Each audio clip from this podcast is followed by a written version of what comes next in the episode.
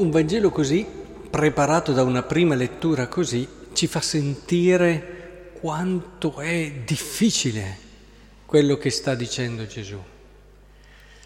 La prima lettura mette davanti a noi una malvagità inaudita, una malvagità profondamente ingiusta che si abbatte su un uomo onesto, un uomo legato alle sue tradizioni, un uomo che ha rispettato e rispettava tutti, compreso anche chi gli aveva chiesto la sua vigna. E indubbiamente ad ascoltare questo si rivolta dentro di noi un po' l'animo dicendo ma come è possibile ingiustizie di questa gravità? E, e proprio come Vangelo, dopo aver preparato il nostro animo con questo senso di, chiamiamolo non vendetta, ma comunque almeno possiamo dire giustizia, ecco che Gesù dice, avete inteso che fu detto occhio per occhio e dente per dente, ma io vi dico di non opporvi al malvagio, anzi, se uno ti dà uno schiaffo sulla guancia destra, tu porgigli anche l'altra. E a chi vuole portarti in tribunale e toglierti la tunica, tu lascia anche il mantello. Eh, io credo che dopo aver ascoltato la prima lettura nessuno di noi veniva da onorare o comunque da aprire il cuore a coloro che si erano dimostrati tanto, tanto violenti e ingiusti. Eppure questa è la ricreazione del Vangelo, questa è la risurrezione del Vangelo. Se rispondiamo con la stessa moneta, noi seminiamo morte sulla terra, c'è poco da fare.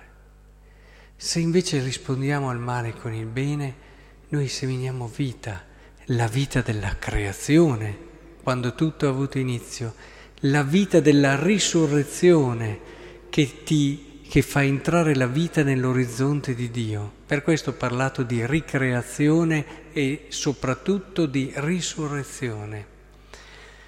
Quando noi riusciamo a rispondere al male con il bene, ecco che cominciamo a respirare l'aria di Dio la vita di Dio.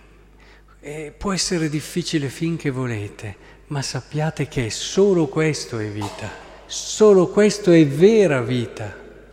Avete mai viste le persone che portano tutta la vita l'incapacità di rispondere a offese e a, a torti subiti con un atto di generosità ed amore? Non dico neanche perdono, perché qui non dice chi ti perpota una guancia, tu perdonalo. Qui ti dice porgi anche l'altra, nel senso di andare oltre al semplice perdono. Rispondi con il bene. E, e credo che però questa sia la vera rivoluzione del mondo.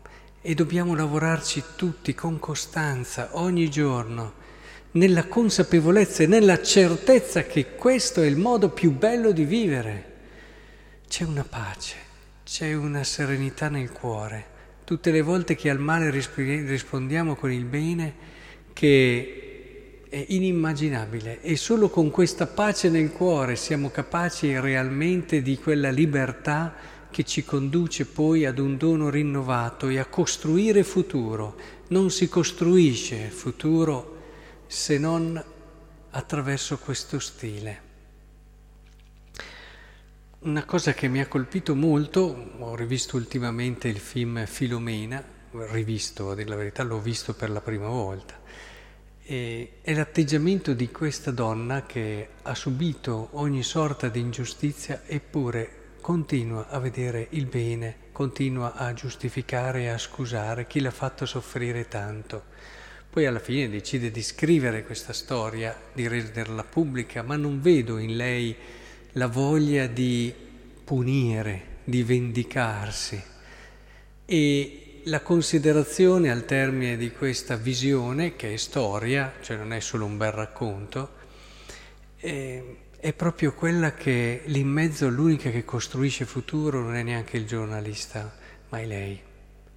Lei, lui con il suo sacro sdegno non costruisce nulla, lei con questa risposta al male, con quell'animo semplice, ma attento, pronto a capire, a comprendere, costruisce veramente il futuro. Beh, allora vi auguro davvero di diventare anche voi costruttori di futuro attraverso questa via che il Vangelo ci ha aperto questa sera.